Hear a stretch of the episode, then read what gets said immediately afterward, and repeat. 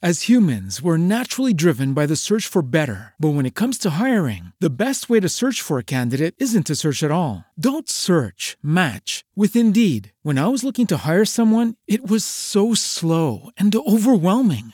I wish I had used Indeed. If you need to hire, you need Indeed. Indeed is your matching and hiring platform with over 350 million global monthly visitors, according to Indeed data, and a matching engine that helps you find quality candidates fast. Ditch the busy work. Use Indeed for scheduling, screening, and messaging so you can connect with candidates faster. And Indeed doesn't just help you hire faster. 93% of employers agree Indeed delivers the highest quality matches compared to other job sites, according to a recent Indeed survey. And listeners of this show will get a $75 sponsored job credit to get your jobs more visibility at Indeed.com slash podcast. That's Indeed.com slash podcast. Terms and conditions apply.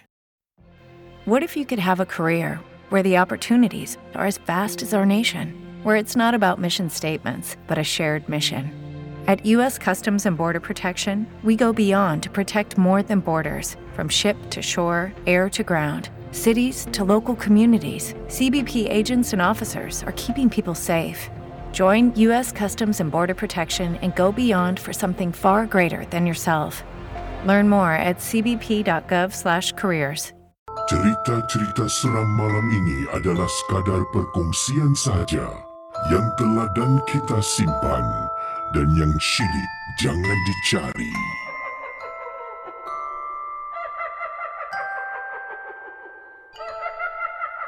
Apa kabar semua para penonton dan selamat malam seram.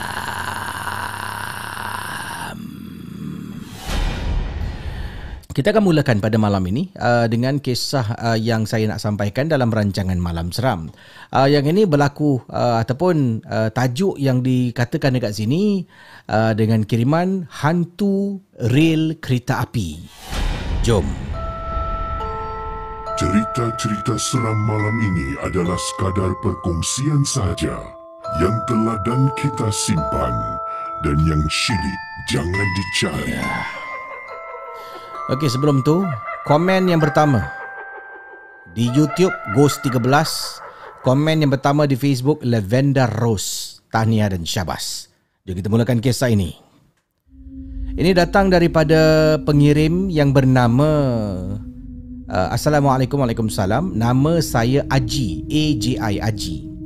Menurut Aji, saya adalah seorang pengendali, ya, pengemudi, uh, macam itulah eh, uh, kereta api. Uh, dan ini berlaku kisah ini berlaku bukan di Singapura, di Malaysia. Kereta api KTM, kereta api Tanah Melayu saya rasa, ya. Uh, dan pengalaman saya ni berlaku lama dulu Casey. Sekarang ni saya tidak lagi bekerja uh, dengan syarikat berkenaan, dah cari kerja lain. Peristiwa saya bila saya menjadi pengemudi ya kereta api KTM, uh, kita akan lalu dekat kawasan yang mana kiri kanan semak samun, kawasan sunyi nak-nak pada waktu malam. Kejadian seram ini berlaku ketika waktu malam apabila saya sedang duduk dan memandang ke depan uh, terperanjat ya apabila terlihat sesu- sesuatu objek putih dekat depan. Saya cuba perhatikan dan suluh memang tak nampak jelas. Dekat kereta api saya tak pasti dengan orang lain. Saya seringkali ada teropong. Saya letakkan dekat depan. Sekiranya kalau ada bahaya di depan, kalau mungkin saya tak dapat lihat dengan jelas, saya boleh gunakan teropong. Dan kalau betul ada bahaya, saya akan bunyikan air horn kereta api. Dah macam bunyi air horn kapal pula eh. Jadi pada masa tu, saya nampak ada satu objek. Dari jauh dapat lihat objek itu kerana objek tu agak besar ke si? Dia tidak menghadang kesemuanya landasan kereta api. Dia berada dekat sebahagian sebelah kiri landasan kereta api. Saya cuba suluh tapi tak dapat lihat dengan jelas sebab agak jauh. Tapi boleh nampak sebab benda tu serba putih. Betul-betul dekat tepi landasan. Kemungkinan kain, kemungkinan seekor burung. So saya pun ambil teropong saya. Bila saya ambil teropong, dan sedang nak teropong benda yang terdapat maaf benda yang berada dekat atas landasan kereta api saya teropong alangkah terperanjatnya saya nampak rupa-rupanya ada orang tengah duduk ke sini orang tengah duduk dekat trek kereta api kemudian dia tunduk tau. Jadi nampak sedikit sebahagian belakang kepala dan badan dia semua berpakaian serba putih tangan dekat depan. Jadi nampak benda putih dengan sedikit saja bahagian kepala belakang kepala. Kalau dari jauh memang tak boleh nampak sebab malam tu dah gelap kan? Dan nampak kain putih saja dari jauh. So bila saya teropong saya tengok eh orang lah saya pun sebab kereta api ni dia tak boleh ada emergency stop dalam jangka waktu yang pendek tak boleh ke si? Dia memakan ya jarak yang agak jauh untuk berhentikan kereta api itu 100% jadi saya tengok jarak tu memang dekat. Dan kalau saya cuba paksa berhentikan kereta api kemungkinan orang dekat dalam ada yang akan terjatuh dan sebagainya. Jadi saya bunyikan lagi. Casey tiba-tiba Benda putih tu yang duduk dekat depan Saya ambil teropong sekali lagi nak tengok Hilang ke si? Sebab waktu saya toleh untuk mengambil teropong Saya tengok kiri kanan Eh mana ni? Saya turunkan teropong saya Saya tengok lagi Dah tak ada dah. Rasa bersyukur sangat. Tak tahu ke mana dia hilang Tapi setidak-tidaknya Saya ni tidaklah Terlibat dalam satu kemalangan. Bayangkan kalau orang tu saya langgar Ataupun tu bukan orang Casey Wallahu a'lam. Terima kasih dan selamat malam seram.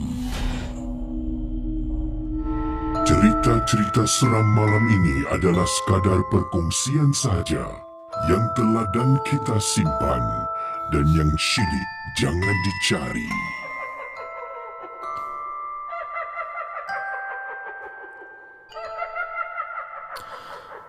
Okey, itu kisah tentang uh, seorang pengemudi kereta api KTM dululah dia bekerja lama dulu tapi dia kata tak tak beritahu bila lamanya. Uh, seterusnya saya nak berkongsi kisah pengalaman. Ini datang daripada seorang pengirim. Assalamualaikum wabarakatuh. Nama saya Suhaila. Saya nak share satu pengalaman. Uh, peristiwa ini berlaku ketika saya dengan suami kami ni sedang tunggu adik ipar untuk jemput di bawah blok rumah kami dekat kawasan Tampines. Sedang duduk dekat bawah blok waktu tu lebih kurang dalam pukul 7 lebih malam ke si. Ya 7 lebih malam selepas maghrib lah. Uh, maghrib kalau saya tak silap pada masa tu 7 10 minit malam. Jadi selepas solat maghrib kita turun bawah tunggu adik ipar untuk jemput. Uh, kita nak keluar pergi makan malam. Jadi tengah tunggu dekat bawah, tiba-tiba suami cakap, "Alamak, abang lupalah." Uh, dia lupa apa ke si? Dia lupa bawa lighter. Jadi kata suami, awak tunggu dekat bawah eh. Ah, abang naik atas kejap ambil lighter. Saya kata okey lah. So suami naik atas. Masa tu memang tengah waktu maghrib. Kan? Ke, kerana bila kita solat maghrib tu kita dah siap dah. Dah siap cuma nak, dah habis solat tu nak turun ke bawah. Jadi suami naik atas, saya duduk dekat bawah seorang diri Casey. Tengah duduk seorang-seorang, tiba-tiba saya dihampiri oleh seorang makcik. Makcik ni datang dekat saya, dia cakap, apa khabar nak? Saya macam tengah duduk ni, tiba-tiba terdengar suara orang tua dari belakang. Apa khabar nak? Astagfirullah. Eh makcik, terperanjat saya macam nak putus jantung. Makcik tu cakap, apa khabar nak? Saya terperanjat sebab datang dari belakang. So saya terperanjat, saya tengok depan balik. Ya Allah makcik. So saya try to catch my breath. Saya cuba tarik nafas kerana terperanjat.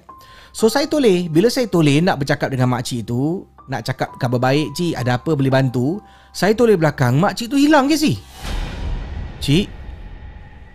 Mak cik. Mak cik. Mak cik tu tak ada dekat belakang. Saya mula berdiri. Daripada duduk dekat bangku saya berdiri saya tengok kiri kanan. Eh mana mak cik ni pergi? Mak cik. Mak cik. Tak ada orang ke si Kebetulan pada masa tu adik ipar saya pun dah sampai, suami saya belum turun-turun. Jadi di sampai saya pergi dekat kereta, kemudian saya pun masuk dalam, saya tunggu. Tanya, mana abang? Abang kau naik atas ambil lighter. Okey. So tunggu kat bawah. Tengah tunggu dekat bawah Casey. Apa yang berlaku? Saya tengah duduk dekat bahagian belakang kereta lah. Tengok dekat luar. Jadi adik saya dekat loading unloading bay dia parking. So daripada tempat mana saya duduk, saya boleh nampak tau beberapa unit blok blok sebelah ni iaitu boleh nampak tingkat 2, tingkat 3 Tingkat empat, kalau saya cuba menjenguk boleh nampak lah. Tapi yang paling jelas tak payah menjenguk. Duduk je saya toleh, saya akan nampak tingkat dua, tingkat tiga. Dekat rumah di tingkat dua, saya nampak ke si ada orang melambai. Kan kita kalau tengah duduk, nanti kadang-kadang kita punya uh, vision sebelah kiri atau kanan ni, kita akan nampak macam orang lambai, orang melambai. So saya perasan ada orang tengah lambai. So, saya pun toleh tengok. Bila saya tengok, eh ini bukan ke tadi makcik yang cakap dengan aku apa khabar? So saya tengok makcik ni saya tenung, makcik ni senyum lambai. Lambai, lambai. Saya pun angkat tangan lambai balik. Kan lambai balik. Lambai, lambai, lambai. Adik ipar saya yang tengah duduk dekat passenger seat sebelah depan dengan suami dia dekat depan. Itu uh, adik ipar saya lah. Dia, tanya, kakak, uh, dia tanya lambai siapa? Sekejap eh, ni. Uh, tanya lambai lambai siapa ni? Kemudian tak adalah makcik ni tadi. Dia tegur akak terperanjat akak kat bawah. Kemudian adik pun tengok. Adik tengok dekat tingkap dan adik pun melambai ke arah makcik tu. So saya ingatkan adik ipar saya ni nampak makcik tu dekat atas. Sebab dari mana dia duduk confirm dia takkan nampak tingkap. Dia cuma tengok gini ya dia dia telingkan kepalanya dia gini-gini aje lah kau nak lambai jugalah. Eh kau ni macam faham lambai-lambai orang? Kemudian dia berketawa. Dan suami dia cakap Eh korang dua ni lambai siapa ni? Dekat mana? Kemudian tu lah tingkat dua makcik tu. Dia tadi tak stop lambai. Tingkat dua mana? Tu yang langsi, langsi putih tu. Kemudian dia cakap Langsi putih tingkat dua? Eh mana ada orang? Yang main-main lah Kata dia. Saya tengok dia Ni unit nampak tak bawah ni tong sampah ha, Tengok atas langsi putih Ha tu lah mana ada orang? Eh jangan main-main lah. Kemudian pada mulanya saya tadi kan ingatkan adik ipar saya ni yang tengah duduk kat depan adik ipar perempuan saya ni saya ingatkan dia nampak sebab tu dia lambai kan. Saya pun panggil dia, "Mini, Mini, sini." Tadi kau nampak kan makcik? Tak adalah orang lambai aja tak nampak. Hah? Kau tengok, kau tengok sekarang makcik tu ada tak? Kesi dia pun pergi dekat suami dia sampai ke depan tu dia menjenguk tengok atas. Mana kak? Tu langsir putih kat atas tu. Kemudian dia cakap, "Eh kak ni betul kak?" Mana ada orang? Saya daripada tengok makcik ni, makcik ni bila saya tengok dia macam saya dah tahu tahu. Saya mungkin ternampak sesuatu yang tak sepatutnya saya nampak. Makcik ni masih macam Kau dah tahu kan aku siapa? Dia tak cakap lah contoh eh. Tapi wajahnya seolah-olah macam saya dah tahu yang dia siapa. Contohnya bukan manusia lah. So adik ipar saya pun dah cakap Kak tak ada orang lah kak. Dah lah kak. Kebetulan suami pun turun. Saya tanya abang Buat apa kat atas? Lama sangat. Kata make lighter. Suami saya cakap Sakit perut lah yang Abang buang air. Sebab tu lah lama ke si ha, Terus kita berlalu pergi Tinggalkan uh, Kawasan blok rumah saya Okey Selepas makan malam Adik ipar saya hantar balik lah Kita pun balik Waktu tu dah pukul 2 lebih pagi ke si. Ya sebab selepas makan dekat maghrib tu kita pergi makan, kita jalan sana, jalan sini, kita lepak dekat kafe, kemudian kita pergi tepi laut. Jadi makan masa yang lama lah, nak dekat 2 pagi kalau tak silap saya. So saya pun turun daripada kereta, saya cakap bila sampai tu, ah dek dek, jangan turunkan tempat tadi eh. Aku takut lah kata saya dekat adik ipar saya. Okay. So dia turun jauh sikit lah. So saya dengan suami pun keluar, suami pun tanya, kenapa awak takut sangat? Takut apa ni? Ha, sudahlah bang, jangan ceritalah. Nanti saya cerita besok. So jalan, jalan, jalan, jalan. Suami tanya lagi. Takut apa? Awak takut apa? Ah, ha, cakap dengan saya. Tak ada apa-apa lah bang. Besok saya share. Suami mati-mati ke si nak tahu. Takut apa? Cakap je lah. Saya ni suami awak. Setidak-tidaknya saya boleh tolong. Awak takut apa? Kemudian saya cakap, abang, nanti saya... Uh, uh, Casey bila jalan, saya nampak makcik yang sama dekat tingkap yang sama, Casey. Kalau tadi makcik tu berdiri tengah lambai kan? Yang ni sama. Dia tengah lambai. Tapi masalahnya, dia upside down, Casey. Kalau berdiri macam ni dekat tingkap, yang ini kaki dia mungkin dekat atas. Sebab nampak, Casey. Dia terbalik. Tengah lambai juga ke arah saya, Casey. Sebab tu bila saya nampak, saya macam... Saya terperanjat. Abang, balik bang. Masa tu Casey Hanya Allah saja yang tahu perasaan saya Suami saya boleh Mana? Mana? Apa? Apa? Apa? Apa? Mana? Mana? Mana? Abang jalan bang. Mana? Tunjuk saya, tunjuk saya. Saya punya geram Casey. Saya cakap dekat suami, "Abang jalan lah bang, balik sekarang." Baru suami jalan. Dalam lift dia boleh tanya, "Dekat mana yang? Cakap tingkat berapa? Apa awak nampak? Awak nampak hantu ke?" Ya Allah. Kepada kaum-kaum lelaki, suami dan sebagainya, tolonglah jangan tanya benda-benda macam tu di tempat kejadian. Tunggulah besok ke ataupun kalau dah pergi tempat lain. Sekian terima kasih. Selamat malam seram. Cerita-cerita seram malam ini adalah sekadar perkongsian sahaja yang teladan kita simpan dan yang syilid jangan dicari.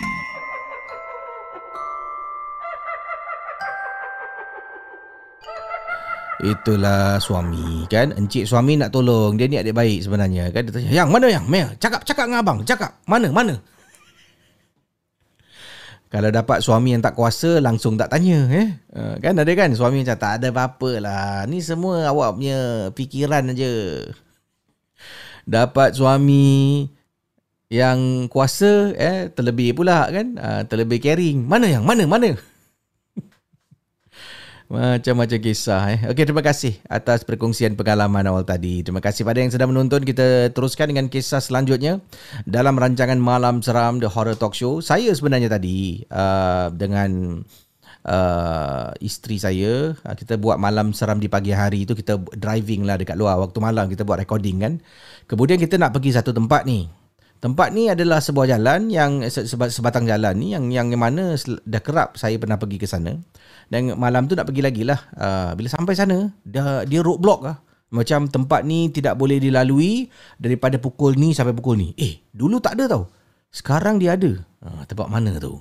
Nanti tunggulah minggu depan malam seram di pagi hari. Okey, uh, daripada pengirim, ini dengan tajuk ceritanya macam lagu eh, umpama mimpi dalam mimpi. Uh, kan? Siapa yang nyanyikan lagu tu? Umpama mimpi dalam mimpi. Iklan, iklan. Makanlah coklat koko jelly. Cerita-cerita seram malam ini adalah sekadar perkongsian saja yang telah dan kita simpan dan yang syilid jangan dicari.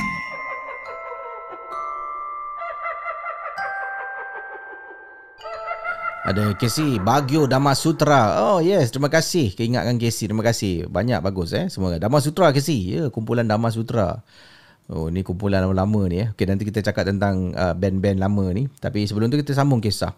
Uh, yang mana dikatakan umpama mimpi dalam mimpi. Kisah kiriman daripada uh, sebelum tu, ini kirimannya. Dia ada mulakan dengan Bismillahirrahmanirrahim. Kata beliau. Assalamualaikum warahmatullahi wabarakatuh. Waalaikumsalam. Nama saya Nur. Saya ada cerita yang ingin saya kongsi dan waktu itu saya dan suami kami baru bernikah. Sekitar lebih kurang dah nak masuk 2 tahun lagi si. Baru juga eh. Oi 2 tahun baru eh. Kira macam masih lagi honeymoon period lah eh. Selepas tu kami dikurniakan alhamdulillah seorang anak lelaki. Suami pula bekerja sebagai IT support di call center dan waktu itu beliau tidak ada shift tertentu. Ada kalanya beliau perlu bekerja pada waktu malam. Kami tinggal di rumah kedai tiga bilik yang desain lama kisi. Tandas kami hanya satu dan ia terletak dekat dapur. Bila suami pergi kerja, tinggal saya sahaja di rumah dan bayi kami yang sekitar pada waktu itu dah pun masuk enam bulan. Pada satu masa, satu malam tu selepas suami sudah bertolak ke tempat kerja sebelum keluar dia cakap, "Yang abang pergi kerja eh." "Ya bang, hati-hati bang eh." Ha, jadi suami dah keluar dah. Seperti biasa saya ingin membuat susu dekat dapur lah untuk anak. Waktu tu sekitar jam 12 tengah malam si. Dan saya buat susu untuk bila anak terbangun nanti susu tu dah standby dekat tepi lah. Jadi dah buat buat buat letak susu tu tepi. Mungkin ada warmer eh digunakan lah untuk sentiasa hangatkan susu tu. So bila anak menangis pada pukul 3 pagi ke pukul 2 pagi ke tak perlulah saya pergi dapur seorang-seorang malam-malam dekat rumah kedai. Ha, susu tu dekat tepi sumbat aja dekat anak kan. Jadi saya buat lebih awal lagi. Seperti dapur rumah lain, dapur saya juga ada entrance dan semasa saya membancuh susu tersebut, mata kiri saya terlihat kelibat yang lalu melepasi entrance pintu masuk dapur. Macam sedang going across, ya. Ha, dan saya nampak kain putih yang sangat buruk. Macam dah koyak teruk. Benda tu lalu macam tu je. Jadi, ini pintu dapur. Dia dekat dapur lah pintu dapur. Macam ada benda lalu melepasi pintu dapur, depan pintu dapur. Lalu, saya pun tersentak apabila ternampak kelibat dan pakaian yang koyak. Anak saya baru berusia 6 bulan dan waktu tu anak saya tengah tidur di katil bayi. Takkanlah anak saya boleh lalu depan pintu dapur saya, Kisi. Ya, anak ni bayi, Kisi. Kain yang saya nampak tu sangat jelas. Betul, bila benda tu jalan, nampak ada kain putih yang disirit dan bila ternampak tu saya dapat lihat dengan sepenuh sepenuhnya kain tu warna putih dan koyak dan agak teruk. Jadi memang jelas saya ternampak. Saya rasa tak sedap hati pada masa tu. Nak hubungi suami takut beliau susah hati. Yalah nak cakap dekat suami kan. Lagipun orang kata kalau anak baru dilahirkan ni kadang-kadang risiko gangguan tu tinggi. Sebabnya baru lahir, darah muda dan sebagainya. Jadi tak nak dah telefon suami, tak nak buat dia risau, nak dia kerja dengan tenteram dan tenang. Jadi saya beranikan diri untuk berkelakuan macam tak ada apa-apa berlaku. Bila ternampak tu, so benda ni serentak eh berlaku eh. Saya macam okey, tak apa, bancuh susu untuk anak, bancuh.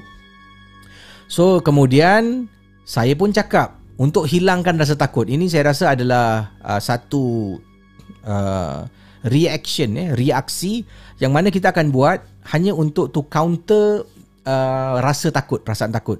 Kadang-kadang kan kita akan cakap seorang. Kan? Macam dia tengah bancu, ternampak benda tu lalu, dia terus fikir bukan-bukan telefon suami, nanti suami tengah kerja susah hati. Eh. Ah, okey sayang, kejap eh, ibu tengah buat susu sayang eh. Macam saya tengah cakap dengan someone, just to tenangkan diri saya yang tengah takut. Hmm. Jadi, Kejap ya kata saya lah. Sambil tu saya baca lah Tengah dah ada cakap sayang tunggu kejap. Sambil tengah bancuh tu Saya baca lah apa yang saya tahu dalam hati. Apa yang saya nampak Untuk apa yang saya nampak Saya memang tak boleh lupakan Casey Ia terlalu jelas Benda ni berlaku pada awal tahun 2000 Melintas depan pintu dapur. Nampak kelibat lalu Kemudian menyusul kat belakang Disirit kain putih yang rabak dan koyak dan saya seorang yang sangat penakut. Tapi kalau saya gelabar dengan situasi macam ni, nanti kesian. Kesiankan anak saya. Sebagai seorang ibu, saya ada mempunyai satu sense untuk protect anak saya. Walaupun saya penakut, Casey. Ada juga beberapa insiden yang berlaku sebelum ini. Salah satunya adalah pada satu petang ketika saya sedang afternoon nap tengah tidur pada waktu petang. Saya membaca buku dan beberapa minit kemudian saya pun tertidur, Casey. Bila saya bangun, saya pusing dan belakang saya ada badan orang berbalut kain. Yes, tengah baring ni, saya mula-mula nampak macam bantal panjang ke si. Macam bantal panjang. So saya baring, saya tulis, saya tengok dan eh, kenapa dia macam berbalut dia kalau bantal? Hmm. Subhanallah. Dia punya seram saya kalau boleh nak pekik. Takut nanti anak saya terperanjat tersentak macam bentuk orang yang dikafan ke si. Saya kemudian sedar yang ia adalah seperti mimpi dalam mimpi. Ya, pada masa itulah bila saya tengah tidur tu nampak orang macam dikafan tu dekat atas katil makhluk pouch lah serba putih ada ikatan semua. Mula-mula sekali pandang bila ter, ter, tidur terbangun tu nampak macam bantal. So, pada waktu tu saya nampak eh aku ni macam dalam mimpi ke? Sebab clear sangat. Depan mata saya memang jelas. Dan Saya cuba Ya Halang diri saya uh, Untuk terus tengok Dan saya cakap dekat, dekat hati saya Kalau aku tengah tidur Bangun, bangun, tolong bangun Kejutkan aku Kata saya. Dan benda tu macam seolah-olah kawal saya supaya saya tak kejutkan diri saya daripada tidur. Akhirnya dapat juga saya terjaga dari tidur. Bangun, tolong bangun, bangun. Casey boleh rasa Casey benda tu macam berguling. Ya Allah, ya Allah, bangun, bangun, bangun, bangun, bangun. Akhirnya dapat bangun Casey dari tidur. Saya terus tengok anak saya Tengok anak, okey anak saya tengah tidur Anak saya tak menangis, tak merengek Alhamdulillah Saya dekatkan diri saya dengan telinga beliau Dan bisikkan ayat kursi. Saya sebab mimpi dia real ke si Benda tu macam dekat atas katil dengan saya. So saya bangun dan terperanjat masih meremang ni. Sebab bangun tidur bila meremang Mimpi tu macam real lah. Saya pergi dekat telinga anak Anak tengah tidur Saya Bismillahirrahmanirrahim. Saya baca ayat kursi Subhanallah ia berlaku pada siang hari ke si. Saya ceritakan pada suami tapi tidak nampakkan yang betul-betul saya takut. Saya cuma cakap, bang, abang tahu tak saya mimpi tentang... Saya ceritakan lah dalam mimpi saya. Jadi suami pun cakap, okay lah, tu mimpi je. Macam saya cakap tadi, nanti kesian suami kalau tahu saya takut, ah, dia tak nak pergi kerja, dia tak apa ni tak tenteram bila bertugas. Jadi saya pun cakap, cuma saya mimpi benda ni, dah itu je. So tiap kali suami ada shift malam, saya tawakal dan beranikan diri dengan anak saya sampailah kami pindah dari rumah tersebut. Cerita ini hanya sekadar perkongsian. Semoga Allah Subhanahu Wa Taala lindungi semua umatnya. Amin. Wassalam dari Nur untuk Malam Seram. Cerita-cerita seram malam ini adalah sekadar perkongsian sahaja yang telah dan kita simpan dan yang syilid jangan dicari.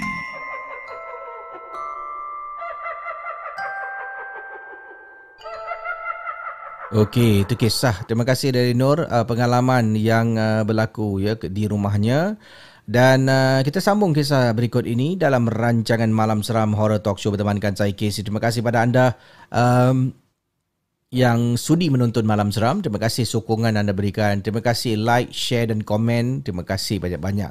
Yang ini daripada pengirim selanjutnya. Um, kejap eh. Okey. Assalamualaikum Kizi. Waalaikumsalam. Uh, saya nak share satu pengalaman. Ini berlaku ketika saya bawa anak saya pergi tepi pantai pada uh, waktu petang. Eh, petang. So dekat tepi pantai memang pergi sana bukan nak berpiknik pun. Uh, selepas saya bawa mereka makan, ini berlaku dekat pantai East Coast. Selepas bawa anak makan, saya pun ajak jalan-jalan dekat kawasan East Coast. Kemudian saya duduk dekat bangku dengan isteri, tengah borak-borak. Anak tanya, ayah, ayah, kita boleh pergi sana tak? Iaitu tepi pantai kan. Jadi pada mulanya memang tak nak kasih. Tapi tak apalah, sekali-sekala kalau tak selalu 24 jam main handphone. Ha, kan kadang-kadang macam itulah jadi mata saya akan sentiasa awasi anak lah yalah tu tepi laut uh, walaupun anak saya dah agak dewasa tapi saya rasa ada baiknya saya kena berikan perhatian. Kalau dia pergi terlampau dekat dengan air saya akan marah. Saya kata jangan dekat dengan air sini. Uh, marahlah contoh eh. So saya duduk. Duduk berbual dengan isteri saya. Ha. masa tu petang eh. Petang. Dia tak cakap pukul berapa lah tapi petang. Okey. Anak saya tengah bermain-main saya nampak mereka mengambil ranting kayu dan kemudian buat lukisan dekat pasir itulah. Dia lukis. Tak tahu apa dia lukis. Saya nampak mereka berdua tengah lukis.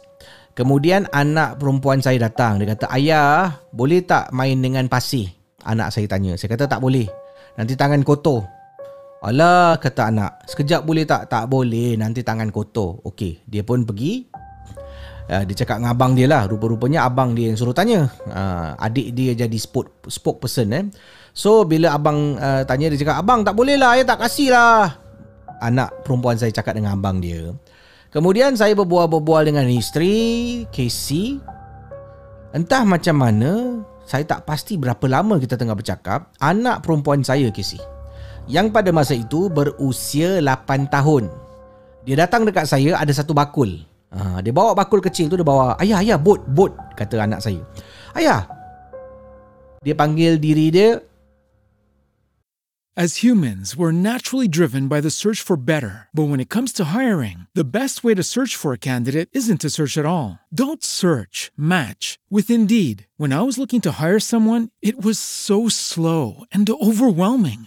I wish I had used Indeed. If you need to hire, you need Indeed. Indeed is your matching and hiring platform with over 350 million global monthly visitors, according to Indeed data, and a matching engine that helps you find quality candidates fast. Ditch the busy work. Use Indeed for scheduling, screening, and messaging so you can connect with candidates faster. And Indeed doesn't just help you hire faster. 93% of employers agree Indeed delivers the highest quality matches compared to other job sites, according to a recent Indeed survey. And listeners of this show will get a $75 sponsored job credit to get your jobs more visibility at Indeed.com slash podcast. That's Indeed.com slash podcast. Terms and conditions apply. Lucky Land Casino asking people what's the weirdest place you've gotten lucky? Lucky? In line at the deli, I guess? Aha, in my dentist's office. More than once, actually. Do I have to say? Yes, you do. In the car before my kids' PTA meeting. Really? Yes. Excuse me, what's the weirdest place you've gotten lucky? I never win and tell. Well, there you have it. You can get lucky anywhere playing at LuckyLandSlots.com. Play for free right now. Are you feeling lucky? No purchase necessary. Void where prohibited by law. 18 plus. Terms and conditions apply. See website for details. Dia panggil diri dia Lisha. Kata, ayah Lisha jumpa bot. So dari jauh, dia jalan jauh tu menghampiri saya dengan isteri. Saya nampak ada bakul. Dia kata bot. So dia makin dekat. Kemudian I cakap bawa sini. So dekat, dekat, dekat. Casey nak tahu tak apa saya nampak? Dia bukan angkat bot Casey. Bukan bakul-bakul kosong. Itu adalah ancak. Ancak Casey. Bakul tu ada daun, tak tahu daun apa, ada daun, beberapa daun, ada bunga-bunga bunga-bunga bunga, banyak bunga ke si. Kelopak bunga ditaruh atas daun, kemudian ada lilin yang dah dibakar. Dan ada gambar ke si. Ancak tu. Saya cakap, "Ya Allah, kenapa kau kutip barang ni?" Saya marah anak saya. Kemudian anak saya menangis. Dan Isteri saya marah Isteri saya cakap Ah itulah. Ha, Lisha kenapa ambil barang sembarangan Dah, dah kasih main dekat situ Kutip barang. Ha, Saya marah ke si? Saya tak tahu nak buat apa sekarang. Boleh tak saya pegang benda tu? Boleh tak saya angkat benda tu Letak balik dekat tepi laut? Anak saya dah pegang. Saya tanya Mana dapat ni? Mana dapat? Tanya saya dekat anak. Dia kata dia dapat dekat tepi laut tadi. Benda tu dekat atas pasir. Dia ingatkan bot Masa tu saya dah marah sangat Casey dengan anak saya. Dah marah sangat. Ancak. Dan saudara, saya terpaksa angkat bakul tu yang ada daun, ada bunga-bunga, yang lilin, ada beberapa lilin yang dah terbakar dan ada gambar seseorang. Yang mana gambar seseorang tu dah berlipat. Saya angkat ancak tu, saya letak balik tempat tepi laut dan saya tak nak anak saya pegang. Saya kata, dah balik sama-sama kita jalan dan kita tinggalkan. Nak dijadikan cerita Casey, saudara para penonton malam seram, malam pun tiba. Casey, anak saya tengah tidur dalam bilik menangis.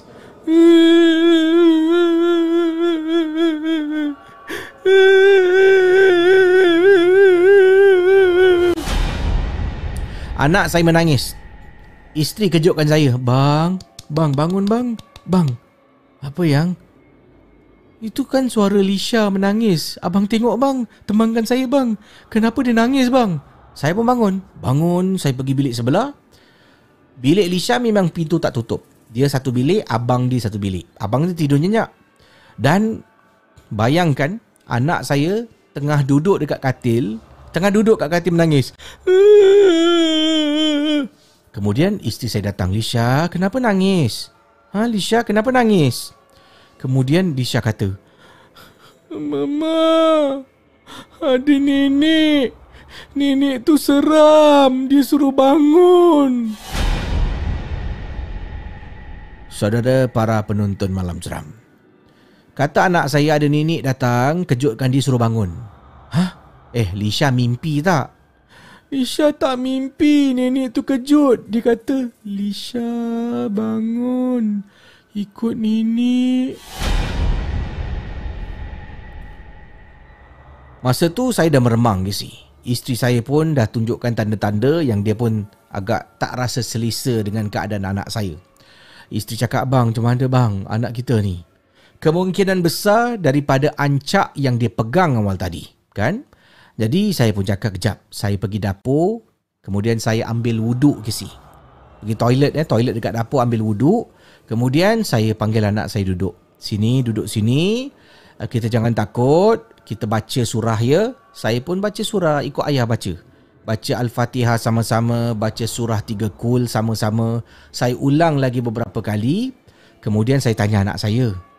Ha, Lisha dah okey tak? Rasa takut? Katanya, Ayah, boleh tak Lisha tidur dengan Mama?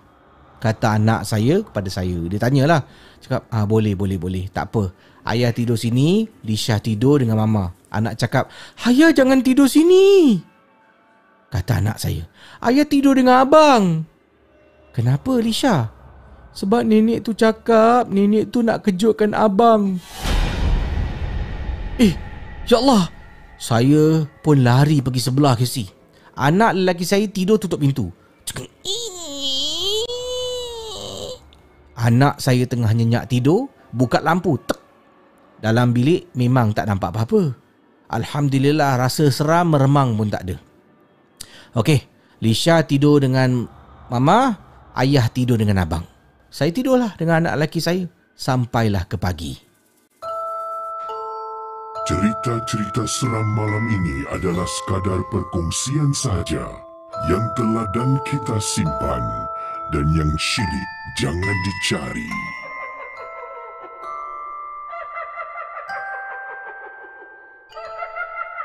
Uh, kita kembali kisah berikut ini. Saya tak nak baca tajuknya nanti sebab uh, nantilah saya baca tajuknya. Okey begini. Kiriman ini datang daripada Rabiatul. Assalamualaikum kisi Waalaikumsalam. Nama saya Rabiatul Adawiyah. Uh, kalau saya kata nama hangpa Rabiatul Adawiyah, Casey rasa saya orang mana Casey? Oi. Orang mana eh? Orang Kedah mungkin ya Kedah. Ya. Kalau betul uh, boleh uh, kata Casey betul eh.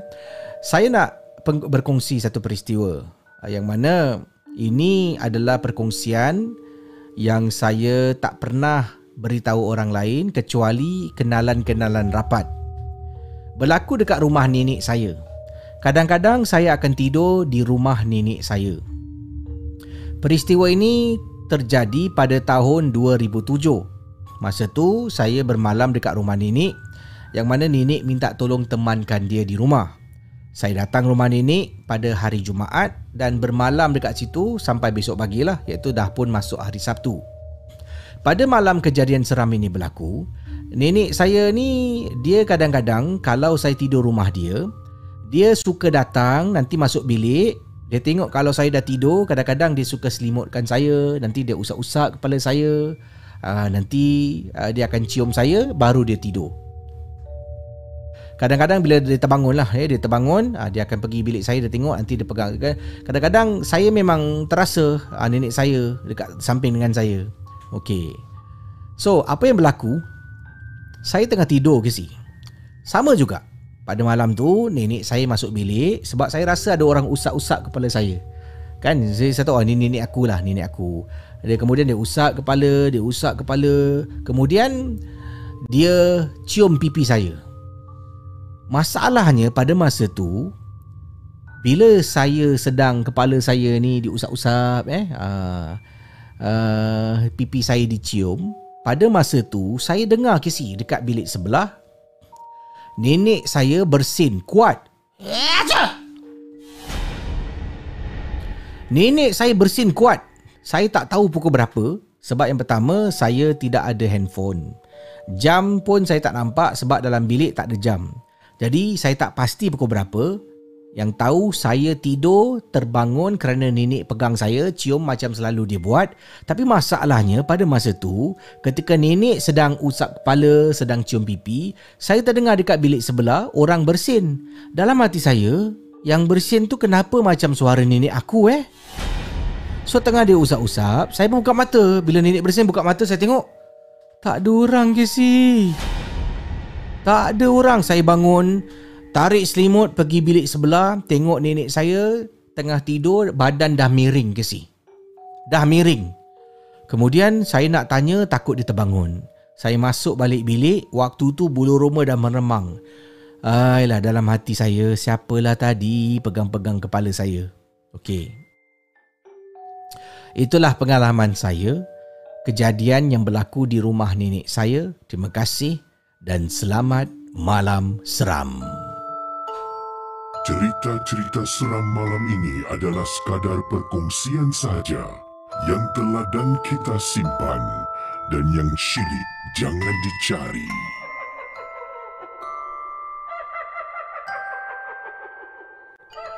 Korang ni Casey Suara Casey bersin Macam nenek saya bersin uh, Ada orang bersin gitu. Kan saya pernah share Beberapa hari lalu. Ada orang macam dia Comel Dia kawal eh. uh, gitu. Ada orang? Uh, Ada orang Kalau dia bersin Satu rumah Satu blok boleh dengar. Uh, saya akan bersin macam tu. Uh, kalau isteri saya tengah tumis kan? Tumis sambal cili kan? Uh, nanti dia punya asap dia masuk. Uh, kau hidung pedih tu dia kata Casey sama aja macam nenek bersin nenek saya bersin eh uh, cerita berat-berat nenek bersin juga yang kau dapat perhatian eh Okey, uh, tajuk ceritanya uh, sebab cerita dia seram juga kan, seram. Tapi tajuk dia tak seram. dicium Pontianak.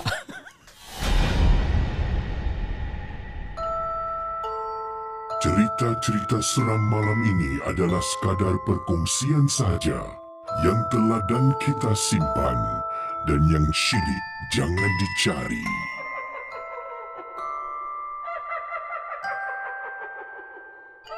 Okey. Sekejap eh, saya nak share satu eh. Okey, ni ni ni. Assalamualaikum KC Waalaikumsalam Bersin KC sama KC Memang betul eh, Bunyi dia kuat Saya tinggal di Rawang Selangor. Uh, Rumah kami Adik-beradik Semua berdekatan Antara satu sama lain. Bila saya cakap berdekatan Kan Dia betul-betul Sebelah rumah je. Dan adik saya Kalau bersin Eh maaf Suami adik saya Kalau bersin uh, Boleh dengar Sampai dekat rumah saya KC Sebelah je rumah kami. So kadang-kadang uh, nanti uh, bila ibu saya tanya kau tengok adik dah balik belum uh, nanti saya cakap tak payahlah bu. Kejap lagi dengarlah suara. Uh, uh, itulah eh.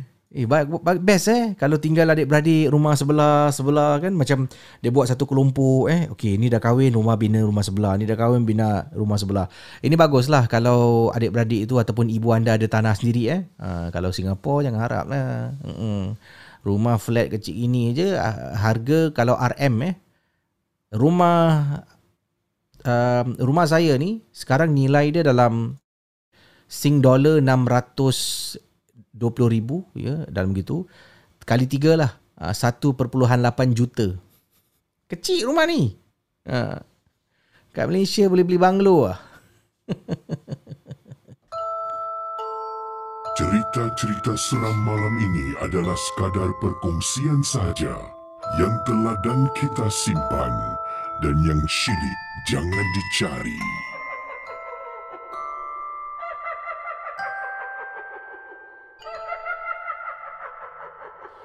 Assalamualaikum warahmatullahi wabarakatuh. Saya nak share pengalaman seram saya. Saya bertugas sebagai seorang pengawal keselamatan. Ah, dah lama tak dengar kisah daripada pengawal keselamatan.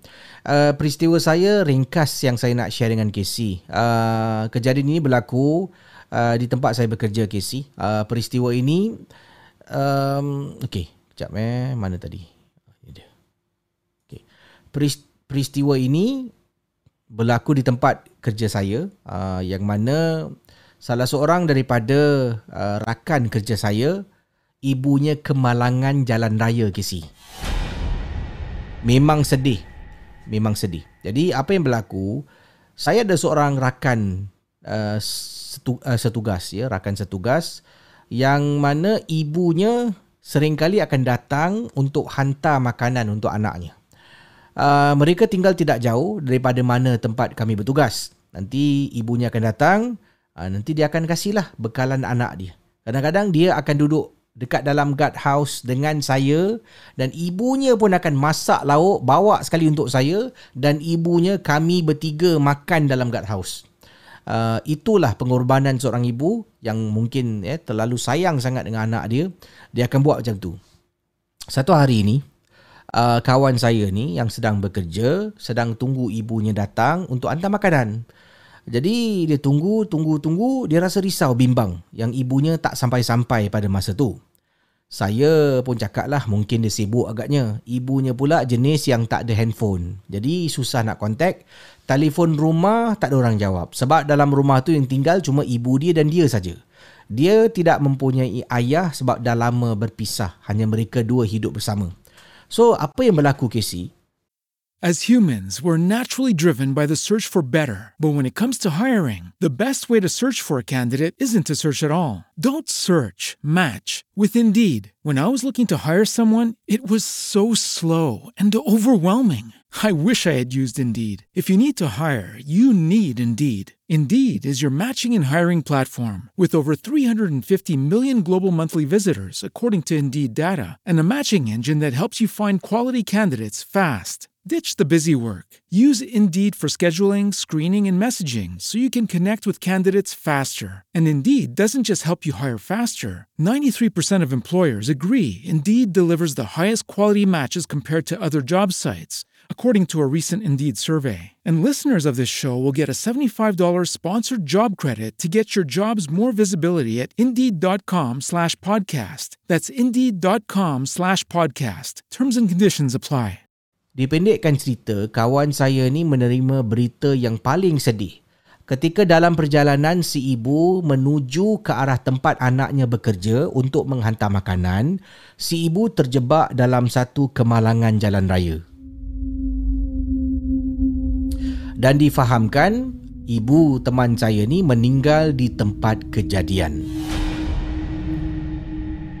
Dan setelah ibunya meninggal dunia, anak dia ni memanglah rasa sedih sangat. Dipendekkan cerita, dia berhenti kerja daripada tempat yang saya dengan dia bekerja. Dia berhenti kerja. Saya tanya kenapa, dia kata kerana dia kerja sana, ibunya hantar makanan ke Malangan dan kerja ni lah yang menyebabkan ibunya meninggal dunia. So dia tak nak kerja sana lagi. Dia berhenti kerja, saya tak tahu apa yang jadi dengan dia selepas itu. Dia pun dah tukar nombor handphone dan saya pun tak tahu apa berlaku. Tapi Casey Saya Mula nampak pernah, Saya mula pernah nampak Kelibat ibu eh Arwah ibu lah eh, Kelibat arwah ibu kawan saya Yang kadang-kadang akan berdiri Depan pagar bangunan yang saya jaga Pada waktu malam. Nanti akan nampak kelibat ibunya diri. Pertama kali saya nampak Saya rasa seram. Tapi lama kelamaan saya nampak Saya rasa simpati sangat dia sedang berdiri depan pagar dan saya kalau boleh nak telefon bekas kawan kerja saya tapi alangkah sedihnya saya tidak ada nombor telefonnya lagi. Dan hampir setiap malam saya akan nampak ibunya berdiri dekat spot yang sama yang mana tempat situlah ibunya akan hulurkan makanan kecuali kalau ibunya bawa makanan lebih untuk makan bersama dengan saya sekali. Itu peristiwa yang saya nak share pada Casey. Harap Casey dapat bacakan dan terima kasih pada semua dan selamat malam seram.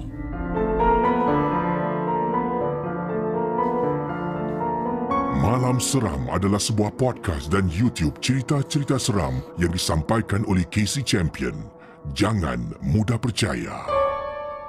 Itu dia perkongsian uh, kisah daripada berada kita dalam rancangan Malam Seram. Terima kasih pada yang sedang menonton Malam Seram pada tiga dan saat ini di Facebook. Terima kasih pada semua geng momok di Facebook. Ya, yeah, thank you for the shares, thank you for the like, comment uh, dan views. Juga di YouTube terima kasih banyak-banyak kerana sudi menonton Malam Seram secara live di sini dan terus menyokong saluran Malam Seram. Ya, alhamdulillah uh, saya kadang-kadang terima email uh, daripada orang yang tak fasih berbahasa Melayu uh, dan bukan orang Melayu eh bukan orang Melayu tidak begitu fasih tapi adalah sikit-sikit dan ada yang memang tak tahu bahasa Melayu cuma tergerak hati untuk share cerita dalam bahasa Inggeris. Ada yang ada yang kirimkan sepenuhnya bahasa Inggeris saya dalam proses nak cuba terjemahkan supaya mudah nanti saya bacakan pada anda lah. Ada beberapa eh. Ada daripada Jakarta yang katanya tidak uh, fasih untuk type dalam bahasa Melayu. Uh, dia nak type dalam bahasa Inggeris Casey cubalah terjemahkan uh, ke bahasa Melayu. Uh, bahasa Melayu Singapura katanya Okey. Ada yang uh, merupakan isterinya orang Melayu tapi suaminya warga Eropah ya. Dan suka mendengar rancangan uh, Casey dan dia pun nak kongsi. Tapi dia type pada Casey dalam bahasa Inggeris lah. Ha, dia kata minta maaf uh, dan boleh Casey uh, cuba terjemahkan dalam bahasa Melayu. Saya akan cuba. Jadi terima kasih banyak lah kepada anda yang yang mana yang sudi menonton ya malam seram mendengar malam seram. Okey, sebelum saya berehat saya bacakan satu kisah ringkas yang ini datang daripada uh, mana kejap eh? Okey Assalamualaikum warahmatullahi wabarakatuh. Saya nak share satu peristiwa. Uh, pengalaman saya ini berkenaan dengan uh, rumah lama saya lah. Tapi ini semasa kami masih kecil. Sekarang semua masing-masing dah kahwin, dah ada rumah sendiri. Alhamdulillah. Begini kisahnya. Jom. Malam Seram.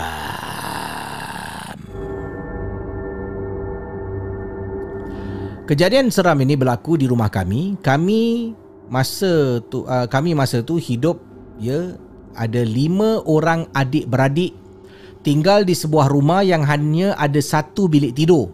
Jadi bilik tidur tu selalunya digunakan oleh ibu dengan ayah. Ibu dengan ayah tidur dekat bilik, kami lima adik-beradik akan tidur dekat ruang tamu macam sardin. Ya, rapat antara satu sama lain dengan hanya ada satu kipas. So, saya ada seorang abang ni. Abang saya ni dia memang tak kuat sejuk. Nanti kalau kita tidur malam-malam, lima-lima tidur berdiri bersama, Nanti setengah jalan bila kita dah tidur, kalau saya buka mata terbangun, abang saya mesti hilang. Dia akan tidur dekat belakang sofa sebab dia kata sejuk. Bila dah malam tu kan, eh, dah pagi lah pukul 2-3 pagi tu dia sejuk. Kalau tutup kipas, nanti adik-adik yang lain panas. Dia bangun, dia tidur belakang sofa. Jadi tak kena angin, kipas angin. So abang saya selalu buat macam tu. So satu waktu tu, saya bangun, saya perasan macam biasa abang saya tak ada kan. Uh, saya perasan abang saya tak ada. Saya pun bangun pergi toilet nak buang air kecil. Bila saya lalu tu betul abang saya tengah baring ke si. Tengah baring dekat belakang sofa. Dan saya pun pergi toilet, saya buang air kecil. Saya keluar balik daripada toilet, abang saya masih baring dekat tepi sofa. Kemudian saya patah balik kemu, uh, dekat yang mana adik-adik beradik yang lain tengah tidur lah kan. Saya patah balik, saya berdiri, saya tengok, eh, aku ada lima adik-beradik, termasuk saya lah, ada lima orang. Kenapa dekat sini ada empat orang eh? Satu, dua, tiga, empat, lima. Tadi yang tidur belakang sofa abang aku. Satu, dua. Bila saya tengah kira, satu, dua, eh, Casey, saya cuma ada satu adik perempuan. Ah, tapi bila saya kira satu, dua, tiga, kenapa aku ada dua adik perempuan eh? Ya Allah.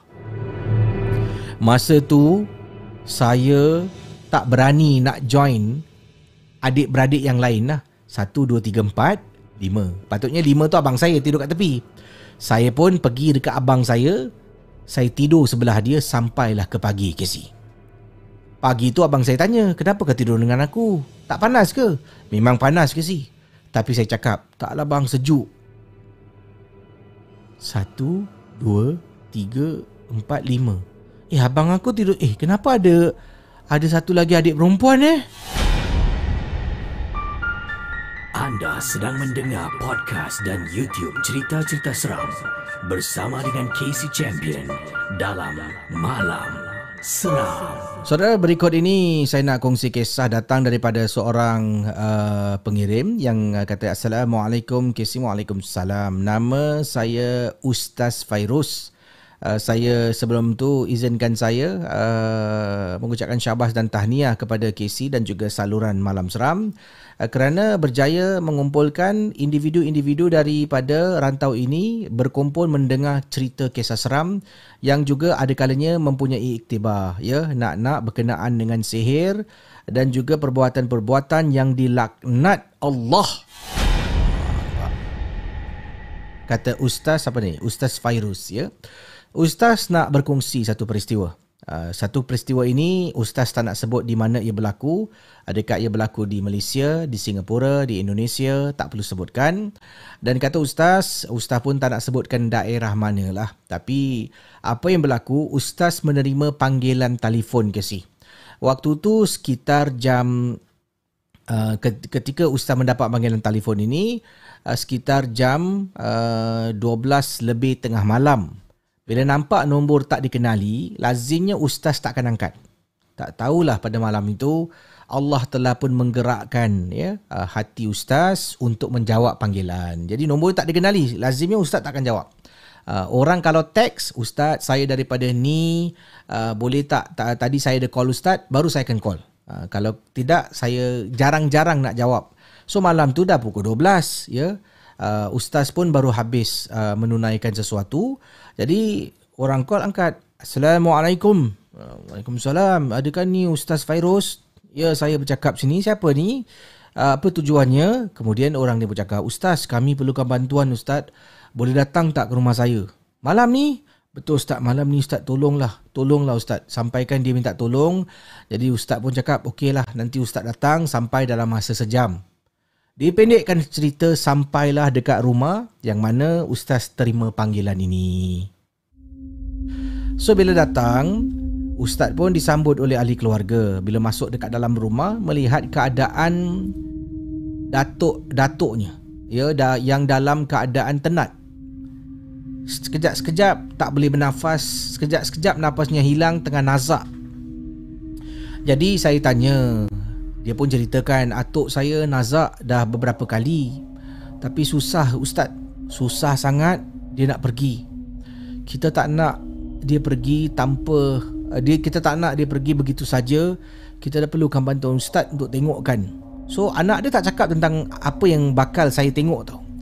Saya pun pergilah kata ustaz, pergi dekat uh, apa ni orang tuanya uh, ataupun atuknya yang tengah baring di atas katil.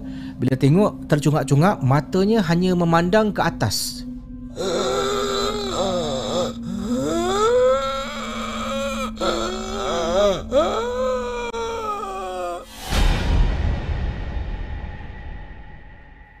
Saudara para penonton malam seram Masa tu saya tengok memang Dah macam orang sedang bernazak.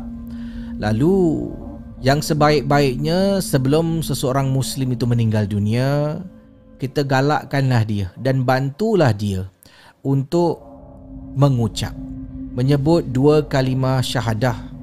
Semoga dia meninggal dunia ya dalam keadaan husnul khatimah dalam keadaan sebagai seorang muslim dan insya-Allah semoga dia juga diterima jadi saya pada masa itu saya pun cakap Sebelum saya mulakan saya baca-baca sedikit dan saya kata siapa namanya dan dia anak cucu dia pun kata nama dia Ibrahim. Assalamualaikum ya Ibrahim. Saya tahu Ibrahim ya Ibrahim tidak boleh melihat saya.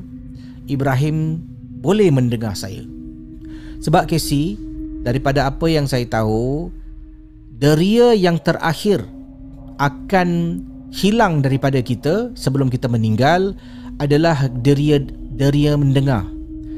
Kita punya mata akan hilang, rasa bau tak ada lagi, cuma pendengaran tu last sebelum kita terus meninggal dunia. So saya kata, saya tahu kamu boleh dengar. Boleh tak ikut sama-sama ustaz kita sama-sama mengucap. Jadi saya mengucap. Setiap kali bila saya mengucap, dia tak mengucap ke si? Tak boleh.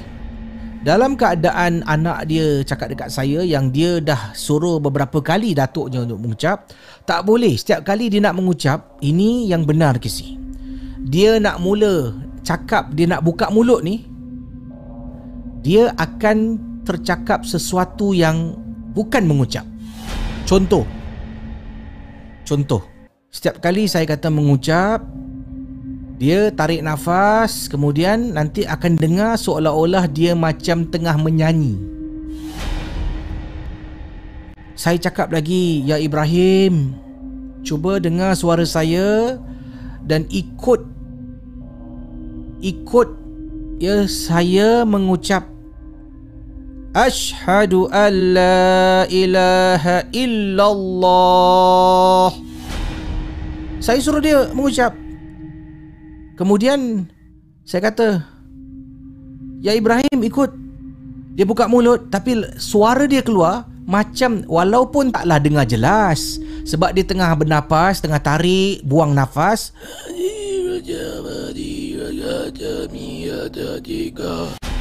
Macam orang tengah menyanyi ke si? Kemudian saya toleh Saya tengok anak-anak je Ya Allah semoga Allah peliharalah atuk kamu ni. Anaknya pun datang.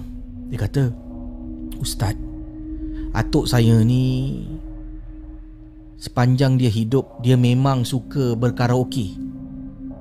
Dekat rumah karaoke Waktu sembayang dia karaoke Menyanyi memang hobi dia.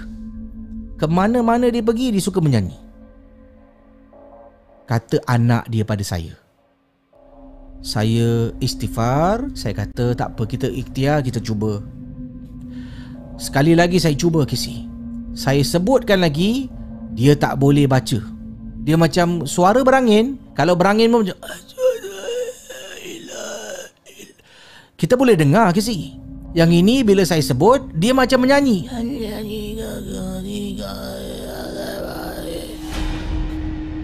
Bayangkan pada waktu itu Saya cakap Kita cuba Jangan putus asa. Berkali-kalilah cuba. Dia dalam keadaan nazak Dan kata saya Sebagai anak Kamu patut duduk di sebelah ayah Cucu patut duduk di sebelah datuk Sama-sama Mengucap tanpa henti. Dia masih boleh mendengar Dia tak dah tak boleh melihat Sebab mata dia dah keratas dah kisih. Mengucaplah berkali-kali sampai dia boleh ikut. Jadi begitulah keadaan anak cucu yang duduk. Tak ramai orang dalam rumah tu. Cuma ada kalau ingat saya dalam 5 6 orang yang berada dalam bilik tu. Anak lelaki dengan cucu lelaki ada beberapa duduk dekat situ dan sama-sama mengucap tanpa henti. Saya kata teruskan jangan putus asa Selebihnya kita serahkan pada Allah. Saya pun minta diri dulu, saya pulang ke rumah. Rasa sedih dan simpati. Keadaan seseorang walaupun bersama dengan keluarga di saat-saat terakhir tapi pada masa itu bila disuruh mengucap tidak boleh mengucap itulah pengalaman saya nak kongsi dengan semua selamat malam seram. Cerita-cerita seram malam ini adalah sekadar perkongsian sahaja yang telah dan kita simpan dan yang syilid jangan dicari.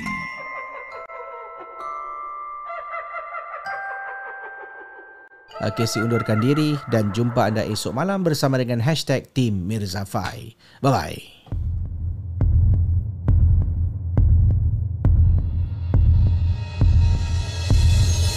Terima kasih kepada anda yang sudi mendengar Malam Seram, sebuah podcast dan YouTube cerita-cerita seram yang dikongsi oleh Casey Champion. Kita jumpa di lain episod.